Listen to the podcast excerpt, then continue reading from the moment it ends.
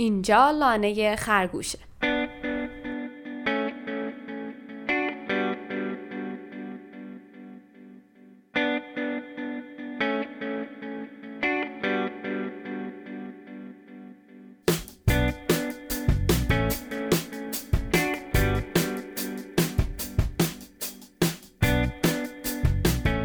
این اپیزود بیست و چهارم از سفرهای ما به لانه خرگوشه. موضوع این قسمت اثر شبکه‌ای، بخش سوم.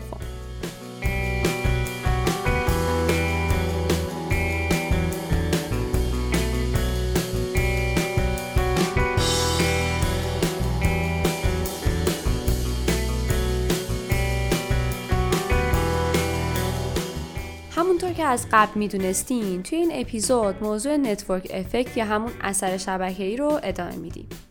این بخش سوم و آخر از یک موضوع سه قسمتیه. اگه هنوز اپیزودهای قبلی رو گوش ندادید، توصیه میکنیم که قبل از گوش دادن این قسمت حتما اول برید و دو اپیزود قبلی رو گوش بدید.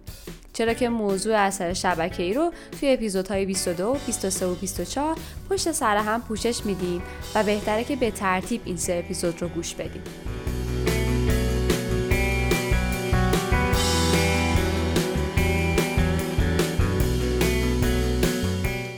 قبل از شروع این قسمت مثل همیشه براتون از اسپانسرهای لانه خرگوش بگیم.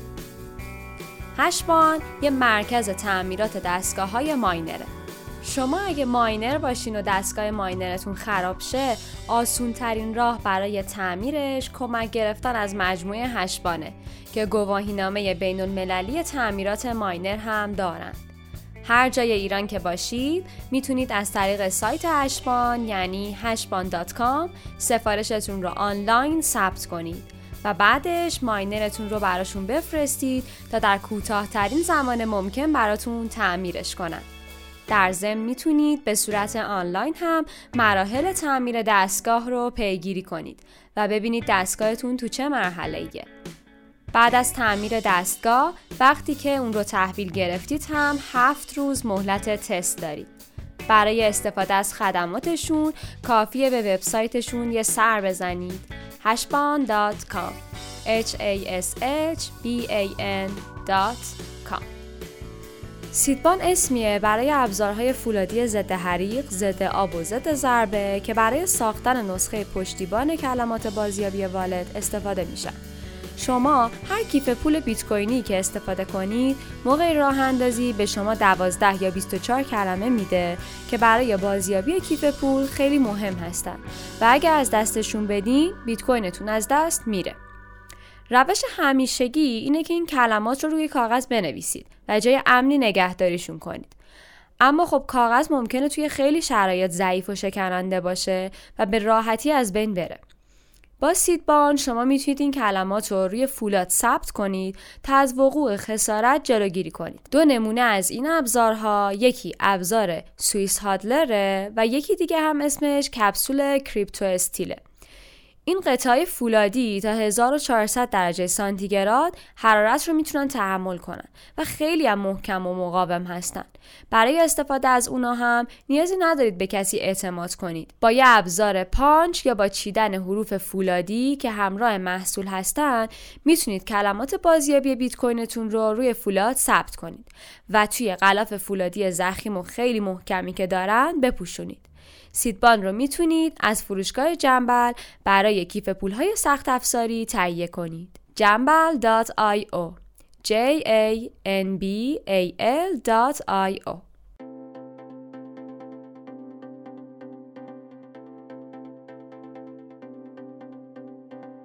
توی قسمت‌های قبلی ما در مورد این صحبت کردیم که اثر شبکه‌ای چیه، چه ویژگی‌هایی از خودش نشون میده، به چه شکل رشد میکنه و چرا شکستنش سخته و یه سری مثال‌ها رو هم براتون آوردیم از صنعت پست، شبکه‌های کارت‌های اعتباری و شبکه‌های اجتماعی.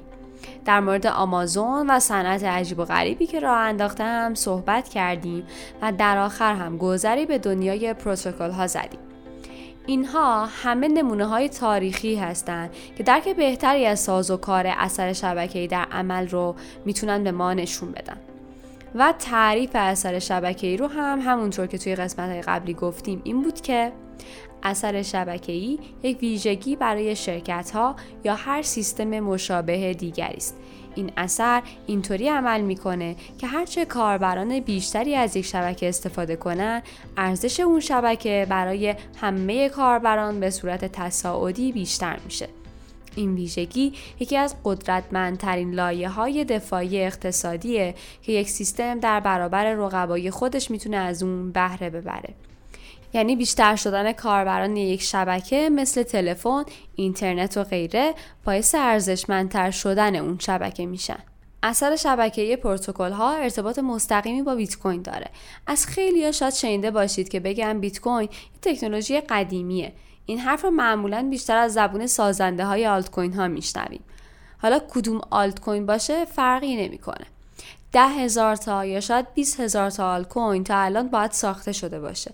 اما نکته‌ای که بهتون نمیگن و خیلی مهمه اینه که بیت کوین مثل پروتکل تی سی پی آی پی اینترنت خیلی ساده ساخته شده و این سادگی بخشی از فلسفه طراحی بیت کوینه تا که مثل اینترنت لایه‌های دیگه‌ای بر مبنای اون ساخته بشن. و در نهایت وقتی یه پروتکل بتونه به یه نقطه بحرانی از تعداد کاربر برسه و جایگاه خودش رو حفظ بکنه، اون وقت میتونه برای مدت خیلی طولانی دوام بیاره. از اینجا به بعد دیگه مستقلاً در مورد جزئیات اثر شبکه‌ای بیت کوین صحبت می‌کنیم و خب بدون معطلی بریم سراغ تجزیه تحلیل اثر شبکه‌ای بیت کوین. بیت کوین قبل از هر چیزی یه تکنولوژی برای پس‌انداز کردن و یه شبکه تسویه پرداخته. ممکنه که قراردادهای هوشمند یا هر نوع اپلیکیشن کاربردی و چیزهای دیگه بر مبنای بیت کوین ساخته بشن، اما فعلا اون کاربردهای اصلی و اون کاربردهای گسترده‌اش نیستن. هش ریت یعنی اون مقدار توان پردازشی شبکه بیت کوین به بالاترین میزان خودش رسیده و توی مطمئن‌ترین و قابل اعتمادترین وضعیت خودش قرار داره.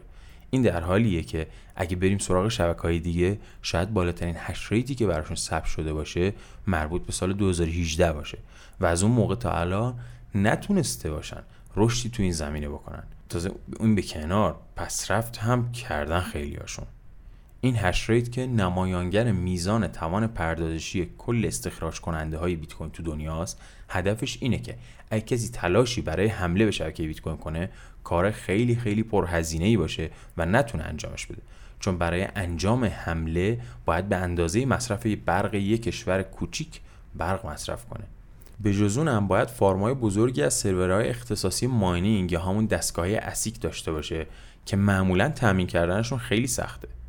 اما در مقایسه سرمایه مورد نیاز برای حمله به شبکه‌های دیگه‌ای مثل بی اس وی، لایت کوین، بیتکوین کش یا خیلی دیگه از کریپتوکارنسی‌ها به مقدار قابل توجهی کمتر از بیت کوینه. اون شبکه‌ها امنیت خیلی کمتری در مقایسه با بیت کوین دارن. مورد بعدی که میشه بهش اشاره کرد اینه که تعداد آدرس‌هایی که یک بیت کوین، یک دهم بیت کوین و یک صدم بیت کوین داشته باشن در حال افزایشه. همونطور که توی قسمت هشتم لانه خرگوشه در مورد توزیع بیت کوین صحبت کردیم، میدونید که محاسبه تعداد افرادی که از بیت کوین استفاده میکنن و حساب کردن اینکه چند تا از بیت کوین‌ها دست چند تا آدمه کار خیلی سختیه. چون یه آدرس الزاما به معنی یه شخص نیست. علاوه بر اون آدرس‌های با مقدار بیت کوین زیاد هم معمولاً حسابایی هستند که بیت کوین‌های میلیون‌ها کاربر رو نگهداری می‌کنن. مثلا کوین بیس فکر کنم چند ده میلیون کاربر داشته باشه، اما پول همه اون کاربرها بیت کوین‌های همشون توی چند تا دونه آدرس بیشتر نگهداری نشه. اما به هر حال خیلی خوبه که تعداد آدرس‌های کوچیک‌تر که مقادیر زیر بیت کوین دارن دائم در حال افزایشه. با یه حساب سرانگشتی بر اساس آمار و ارقام چند تا از صرافی‌های بزرگ توی دنیا شاید بشه گفت که تعداد کاربرای بیت کوین تو کل دنیا احتمالاً بیشتر از صد و بیست میلیون کاربر باشه. ولی اگه به سه چهار سال اخیر بیت کوین نگاه بندازیم میتونیم یه سری عوامل رو ببینیم که باعث تقویت و بزرگتر شدن اثر شبکه‌ای بیت کوین شدن. یه مورد جالب از تاریخچه بیت کوین هست که باید اونو بگیم. منشعب شدن بیتکوین کش از بیتکوین و جدا شدن طرفدارا و توسعه دهنده‌هاش یکی از اون عواملیه که روی بزرگتر شدن شب... اثر شبکه‌ای بیتکوین تأثیر گذاشته. قبل از آگوست دو هزار و هفده افراد و شرکت‌هایی تو فضای بیت کوین بودن که تلاش می‌کردن که بیت کوین رو به سمت تمرکز ببرن و در نهایت با فورک شدن و جدا شدن از شبکه بیت کوین رفتن سراغ سرنوشت خودشون. حتی بین خودشون هم به مشکل خوردن و باز دوباره از هم جدا شدن و یکی شد بیتکوین کش که ما بهش میگیم بی کش و دومی شد بیتکوین ساتوشی ویژن که به اسم بی اس وی معروفه.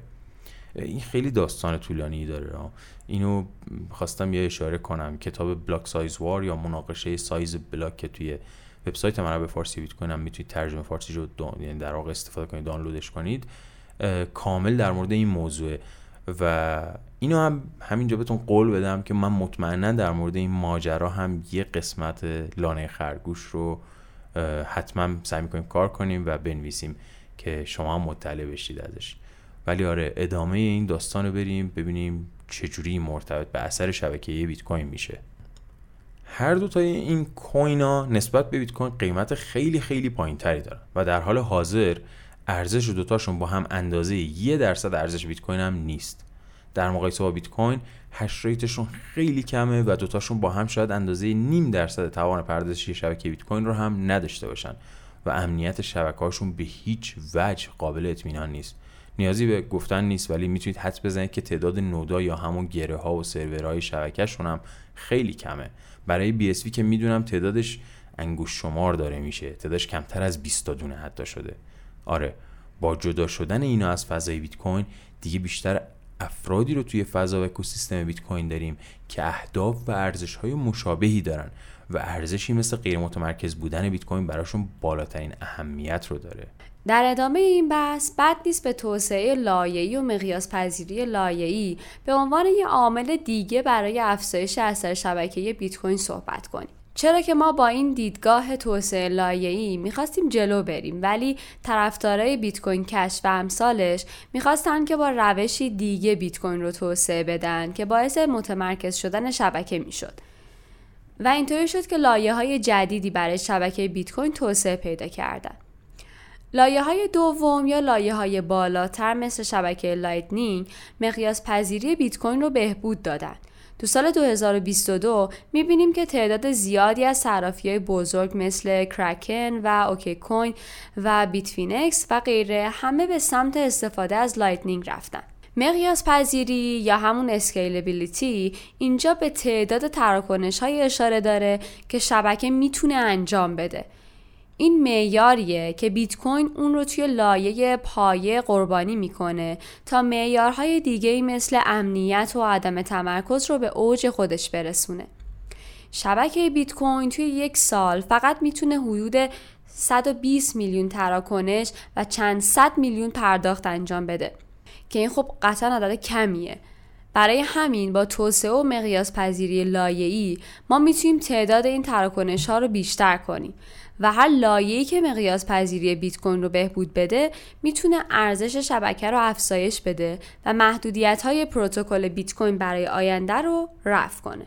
ما اگه به سیستم پرداخت‌های جهانی هم نگاه کنیم می‌بینیم که لایه‌های بزرگی برای تصفیه کردن پول مثل فدوایر وجود دارند که لایه‌های دیگه‌ای روی اونا قرار گرفتن تا بتونن حجم تراکنش بیشتری رو انجام بدن و بعد آخر کار بانک‌ها اون تراکنش‌ها رو به صورت دسته‌ای توی لایه تصفیه پایه پردازش می‌کنن. بیت کوین هم سیستم تکاملی مشابهی رو داره طی می‌کنه.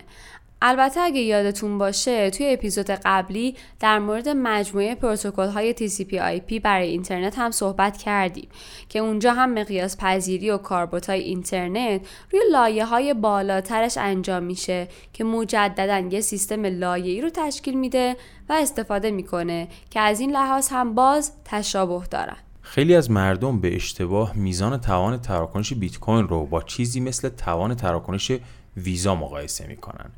این مثل مقایسه سیب با پرتقاله.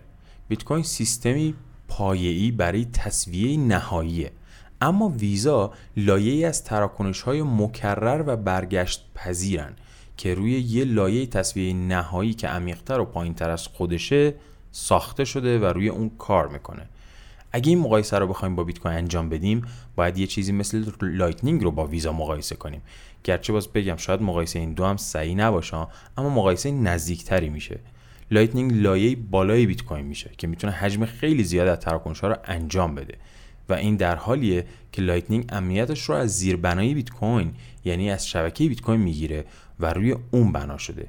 این لایه بالاتر که اسمش لایتنینگه با باز کردن کانال‌های چند امضایی مولتی سیگنچر بین گره‌های همون نودا کار میکنه. به این شکل کاربرا میتونن با استفاده از مجموعه ای از گره‌های به هم وصل شده بیت کوین رو از یک گره به گره دیگه بفرستن. توی قسمت چهارم لانه خرگوش در مورد شبکه لایتنینگ یه مقداری صحبت کردیم که میتونید اون قسمت رو برای اطلاعات بیشتر در مورد لایتنینگ گوش بدید. توی لایتنینگ چون خیلی از کانال‌ها و گره‌ها عمومی نیستن و به شکل خصوصی راه اندازی شدن، محاسبه دقیقی برای تعداد این گره‌ها و کانال‌ها و تراکنش‌ها ممکن نیست. اما با این حال طبق گفته‌های بعضی توسعه دهنده‌های لایتنینگ میشه گفت که تعداد برنامه‌های کاربردی و تعداد کاربرای شبکه لایتنینگ توی یکی دو سال اخیر به سرعت در حال افزایش بوده و یه روند رشد مستمری از خودش نشون داده. کیف پولای زیادی هم برای لایتنینگ توسعه داده شدن که برای من که از همون روزهای اول از لایتنینگ استفاده میکردم دنبال کردن روند توسعه و رشدشون خیلی جذاب بوده. کیف پولایی مثل مون واللت، فینیکس، سیمپل بیتکوین واللت، زئوس زپ و خیلی نمونه‌های دیگه. سرویس‌های مختلفی هم توی فضای لایتنینگ توسعه داده شدن. اغلب درگاه‌های پرداخت بزرگ هم از اون پشتیبانی میکنن و این یعنی که تعداد زیادی از فروشگاه‌ها هم از پرداخت‌های لایتنینگی پشتیبانی میکنن. یه مورد جالب از بیزنس‌های فعال روی لایتنینگ مثلا شرکت استرایک گلوباله که کاربرای زیادی از اون استفاده میکنن. این همون شرکتیه که تأثیر جدی تو پذیرش بیت کوین تو السالوادور و پذیرش بیت کوین تو شبکه اجتماعی توییتر هم داشته. این برنامه گزینه‌های پرداخت زیادی رو حتی برای افرادی که بیت کوین اهمیت نمیدن هم فراهم میکنه. مثلا با استفاده از لایه لایتنینگ میتونه پرداخت‌های فیات روی پروتکل بیت کوین و بدون دغدغه نوسانات بیت کوین انجام بده. تو کمتر از یک ثانیه این برنامه میتونه دلار رو با بیت کوین مبادله کنه و بعدش بیت کوین ها رو توی شبکه لایتنینگ به مقصد ارسال کنه و اون وقت توی مقصد بیت کوین ها رو دوباره به دلار، یورو، ین و سایر ارزها تبدیل کنه. لایتنینگ به خودی خودم میتونه مثل بیت کوین به عنوان یه لایه پایه عمل کنه، چرا که اوپن سورسه و در تملک و کنترل هیچ کسی نیست. اما شرکت‌ها و توسعه‌دهنده‌های بزرگی مثل لایتنینگ لبز یا شرکت بلاک استریم در حال توسعه ابزارهای زیرساختی برای اون هستند که خیلی از خدمات دهنده‌های سرویس و برنامه‌های کاربردی از این ابزارها برای تعامل روی لایه لایتنینگ استفاده می‌کنند. از جنبه دیگه لایه‌های دیگه‌ای روی شبکه‌های لایتنینگ هم ممکن هستند و بعضی‌هاشون هم در حال توسعه. مثلا طرح‌هایی هست که بشه روی لایتنینگ دارایی‌هایی رو ایجاد کرد. شرکت‌هایی مثل سینونیم یا پروژه‌ای به اسم تارو هم وجود داره که دارن روی این موضوع کار می‌کنن. مثلا میشه استیبل کوینی مثل تتر روی شبکه لایتنینگ انتقال داد یا هر دارایی دیجیتالی دیگه‌ای. همچنین طرح‌هایی هم برای مقیاس پذیری بیشتر لایتنینگ توی لایه‌های بالاتر هم وجود داره. مثل چنل فکتوری که میتونه ظرفیت لایتنینگ رو صدها هزار برابر بیشتر کنه. از خیلی از جهات میشه گفت که شاید تأثیرات شبکه بیت کوین قبل از اینکه روی لایه پایه بیت کوین اعمال بشن، روی لایه لایتنینگ اعمال میشن. چرا که محدودیت اصلی لایه لایتنینگ توی نقدینگیشه و هرچه کانال‌های بیشتر و بیشتری راه اندازی بشن، نقدینگی توی این لایه ثانویه بهتر میشه و افزایش پیدا میکنه. و این یه فرایند چرخه وار رو ایجاد میکنه که امکان پذیرش تراکنش‌های بیشتر و ایجاد کانال‌های بیشتر رو فراهم میکنه. با ساخت و پیشرفت ابزارها، اتصال برنامه‌ها به شبکه لایتنینگ آسان‌تر میشه و تجربه کاربر هم خب مشخصاً بهبود پیدا میکنه. این همون رشد تعداد اتصال‌ها به صورت نماییه که باعث بزرگتر و بزرگتر شدن اثر شبکه‌ای میشه.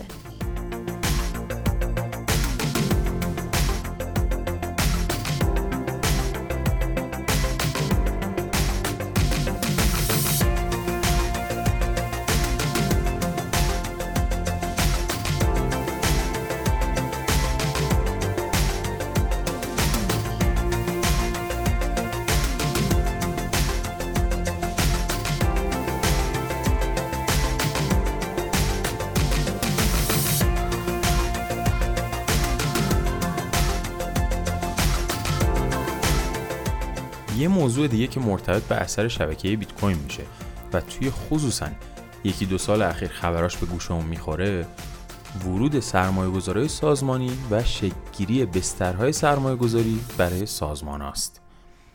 شرکت‌های مختلفی از جمله شرکت سرمایه‌گذاری فیدلتی راهکارهایی رو برای سرمایه‌گذاری سازمانی ایجاد کردن. این راهکارها جریان ورودی قوی رو برای ورود پولای سازمانی به صنعت و فضای بیت کوین فراهم می‌کنن. روندهای سودی قبلی بیت کوین شاید بشه گفت بیشتر توسط سرمایه‌گذارهای خرد و معامله‌گرا و سفت بازار هدایت می‌شد. اما توی سال بیست بیست به اینور که روند سعودی جدیدی شروع شده بود، سرمایه‌گذاری سازمانی تأثیر و نقش‌آفرینی زیادی داشتن. توی سال بیست بیست بزرگترین بانک سنگاپور اعلام کرد که برای سرمایه‌گذاری سازمانی و معتبر یه سرویس مبادله و نگهداری بیت کوین ایجاد می‌کنه. گروه سرمایه‌گذاری نیویورک یا همون ان وای دی آی جی یکی دیگه از متولیای اصلی سرمایه‌گذاری سازمانی بود که توی سال دو هزار و هفده تأسیس شد و برای مشتریای بزرگ خدمات ارائه می‌کرد و به طور خاص هم روی بیت کوین تمرکز داشت. در ادامه اینها هم پیپل هم یه برنامه‌ای رو شروع کرد که به سرمایه‌گذارهای خرد اجازه داد تا بیت کوین خریداری کنن. برنامه Square Cash App هم یه مورد دیگه است که مدت‌ها قبل‌تر شروع کرده بود به جذب سرمایه‌گذارهای خرد و فقط هم امکان خرید بیت کوین رو براشون فراهم می‌کنه. ان وای دی آی جی هم تو سالهای اخیر با بانک‌ها و خدمات دهنده‌های بزرگ نرم افزارهای بانکی همکاری می‌کنه و به این ترتیب بانک‌ها هم می‌تونن به مشتریاشون اجازه بدن که توی برنامه بانکیشون و با همون حساب بانکی خودشون بیت کوین رو خریداری و نگهداری کنن. اینها فقط بخشی از بازیگرانی هستند که سالها پیش تقریبا وجود نداشتن، اما الان بعد جدیدی به ارتقای اثر شبکه بیت کوین اضافه کردن و سرمایه‌گذاران سازمانی و بسترهایی برای این نوع سرمایه‌گذاری رو وارد اکوسیستم بیت کوین کردن. تا روی این موضوع سرمایه‌گذاری با پولهای بزرگ هستیم، بد نیست به وارد شدن سرمایه‌گذارانی که اسمای بزرگی دارن هم صحبت کنیم، چرا که اینها هم زمینه جدیدی به فضای بیت کوین هستن و با اعداد و ارقام نجومی توی بیت کوین سرمایه گذاری کردن. سه شرکت فعال توی بورسای بزرگ ایالات متحده یعنی میکرو استراتژی، اسکوئر و تسلا در حال حاضر بیت کوین رو مستقیما توی ترازنامه شرکت‌های خودشون اضافه کردن. یعنی بیت کوین خریدن و به سرمایه شرکتاشون اضافه کردن. سرمایه گذاره خیلی مشهور و بزرگی مثل پول تودور جونز، استنلی دراکن میلر و بیل میلر هم بیتکوین خریداری کردن. وان ریور اسست منیجمنت هم یه صندوق بیتکوین برای سرمایه گذاران سازمانی راه اندازی کرده.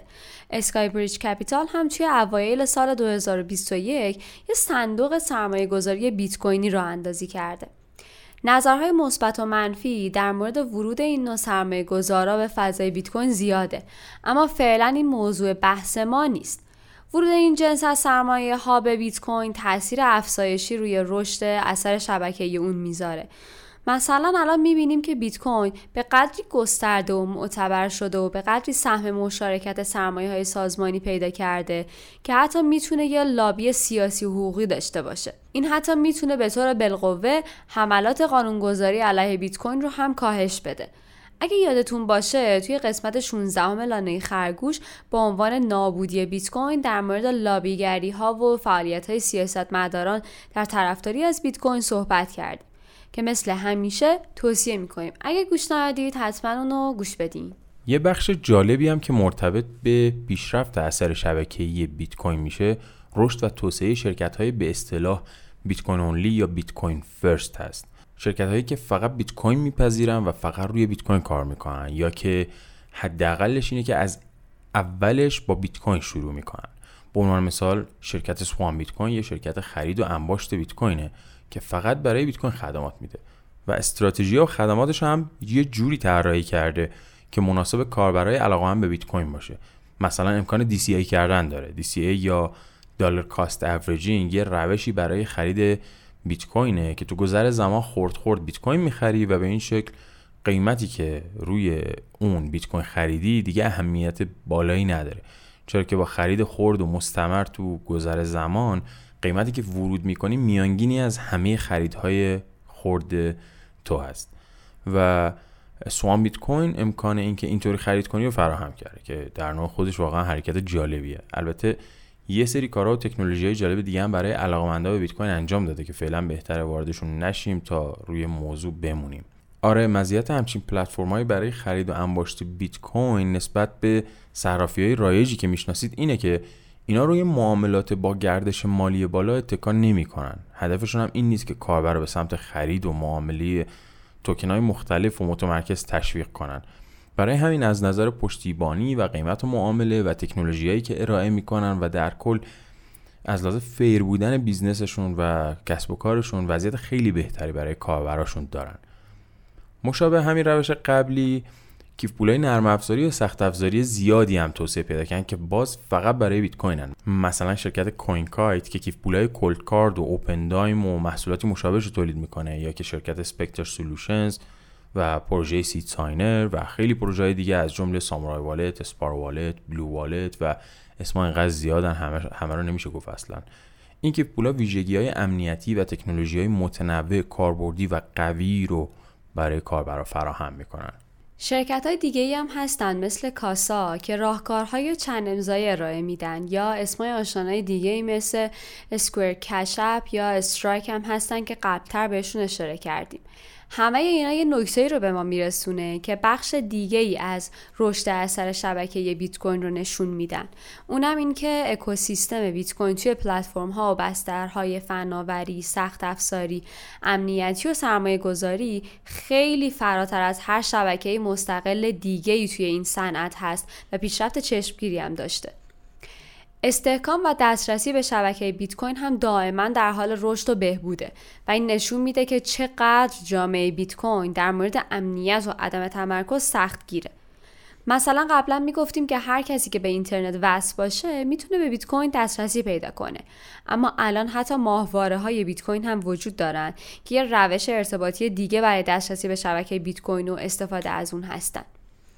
شرکت بلاک استریم این کار رو انجام داده و میگه که بلاکچین بیت کوین از فضا بدون نیاز به اینترنت بیست و چهار ساعت شبانه روز و هفت روز هفته به صورت رایگان در سراسر دنیا پخش میشه و این موضوع از ایجاد وقفه در شبکه جلوگیری میکنه و امکان استفاده از بیت کوین رو حتی در مناطقی که اتصال اینترنت وجود نداره هم فراهم میکنه.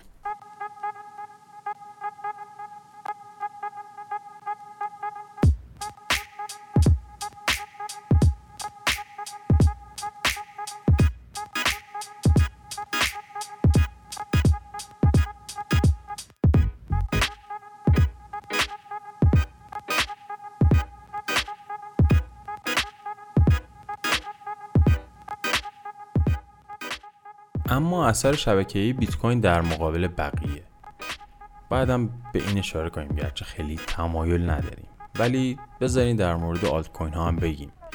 ببینید همه آلت کوین ها در مقایسه با بیت کوین گره‌های کمتر و نرخ هش بسیار کمتری دارن. یه خورده پیش حالا بهشون اشاره کردیم به این موضوع و همونطور که از توضیحات قبلی الان متوجه باید شده باشین، پروژه‌های دیگه اکوسیستم سخت افزاری امنیتی اختصاصی خودشون رو ندارن و فاقد اون هستن.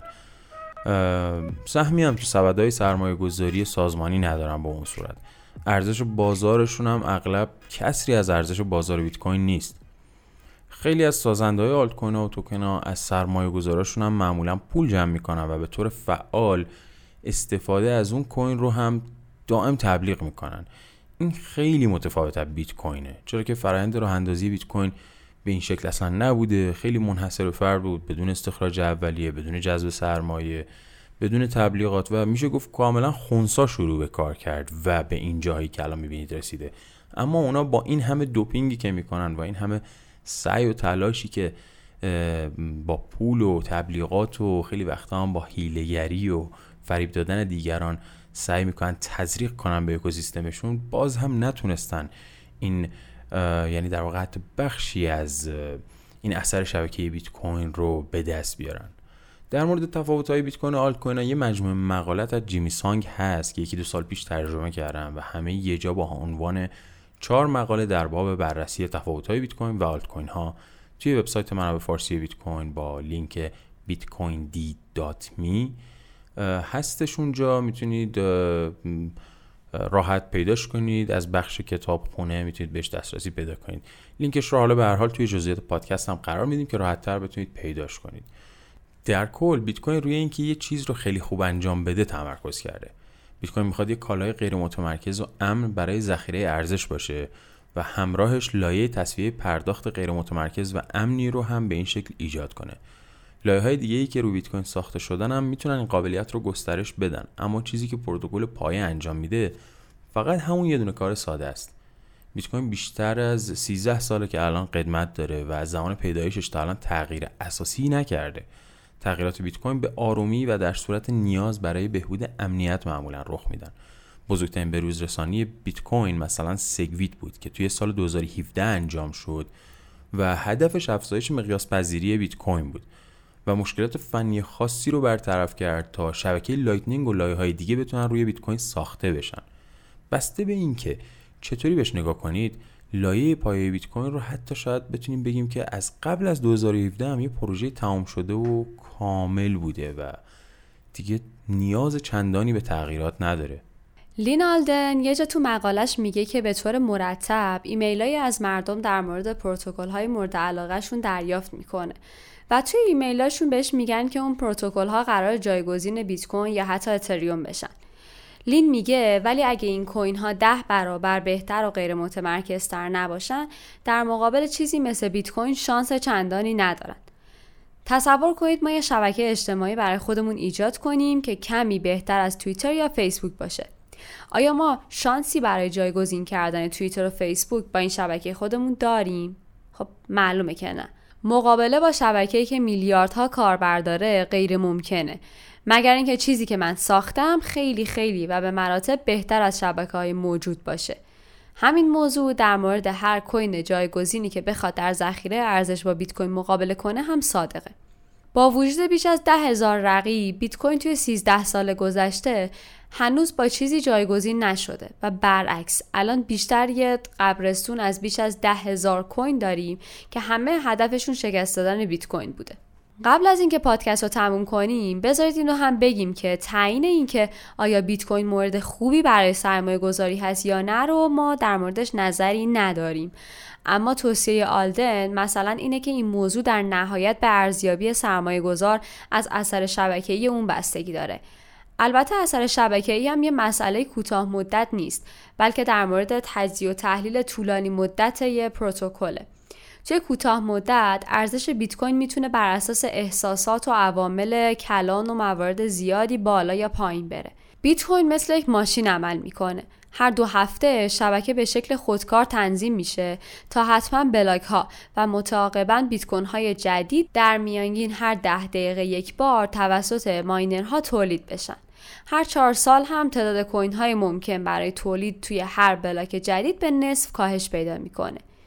این الگو در طی زمان قیمت رو توی یک چرخه ثابت بالا میبره و البته که معلوم نیست این الگو در نهایت توی چه زمانی شکسته بشه، اما با توجه به سابقه قویی که داره و توسعه مداوم اکوسیستم های جانبیش مثل محصولات سخت افزاری، برنامه های پرداخت، برنامه های امنیتی، راه حل های نگهداری، پیشرفت های نظارتی و توسعه هایی که روی لایه دوم و لایه بالاتر از اون اتفاق میفته، این اثر شبکه‌ای به نظر میاد دائم در حال قوی تر شدن و بزرگتر شدن باشه.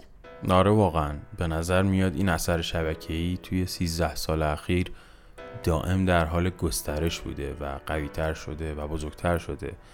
از به اصطلاح پوزیتیو فیدبک لوپ ها، اون چرخه بازخورد مثبت و اینها هم استفاده کرده و کم کم تونسته افراد بیشتر و بیشتر توی لایه‌های متفاوتی از از قشرهای متفاوتی رو به سمت خودش جذب کنه.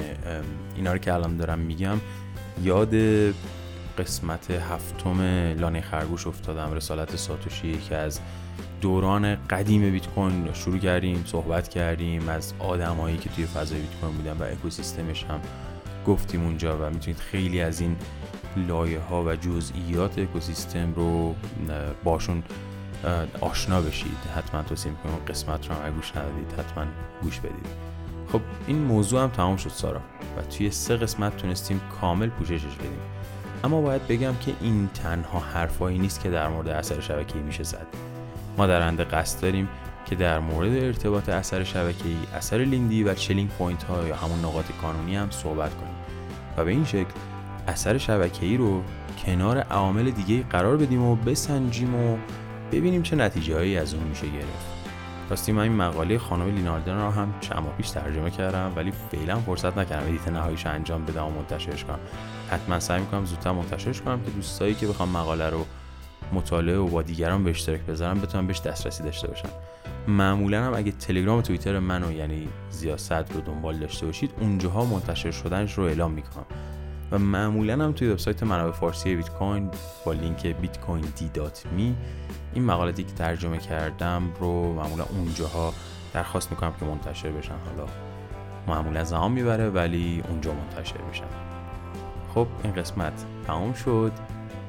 امیدواریم که از این موضوع لذت برده باشید و اگر علاقه به موضوعات مشابهش دارید حتما با ما در میون بذارید، با ما پیشنهاد بدید. اگر کامنتی بازخوردی هم در موردش داشتید حتما خیلی خوشحال میشیم که اونو بشنویم. فعلا خداحافظ تا قسمت‌های بعدی.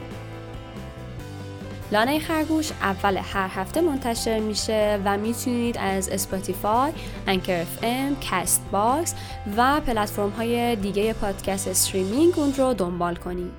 علاوه بر اون توی کانال تلگرام و یوتیوب زیاست هم هر قسمت آپلود میشه. کافیه اسم لانه خرگوش رو به فارسی توی این پلتفرم‌ها سرچ کنید تا بتونید ما رو پیدا کنید. برای دسترسی مستقیم همه پلتفرم‌های ما توی انکر قرار داره. فقط کافیه انکر دات اف ام اسلش آر اچ جی رو تایپ کنید. ای ان سی اچ او آر دات اف ام اسلش آر اچ جی. صفحه پادکست ما رو فالو یا سابسکرایب کنید که از منتشر شدن قسمت‌های جدیدش مطلع بشین و بتونید اون رو دنبال کنید. اگر نظری یا پیشنهادی هم دارید میتونید با توییتر زیا یا توی بخش کامنت های پادکست با ما در میون بذارید. فعلا تا هفته بعد و قسمت بعدی.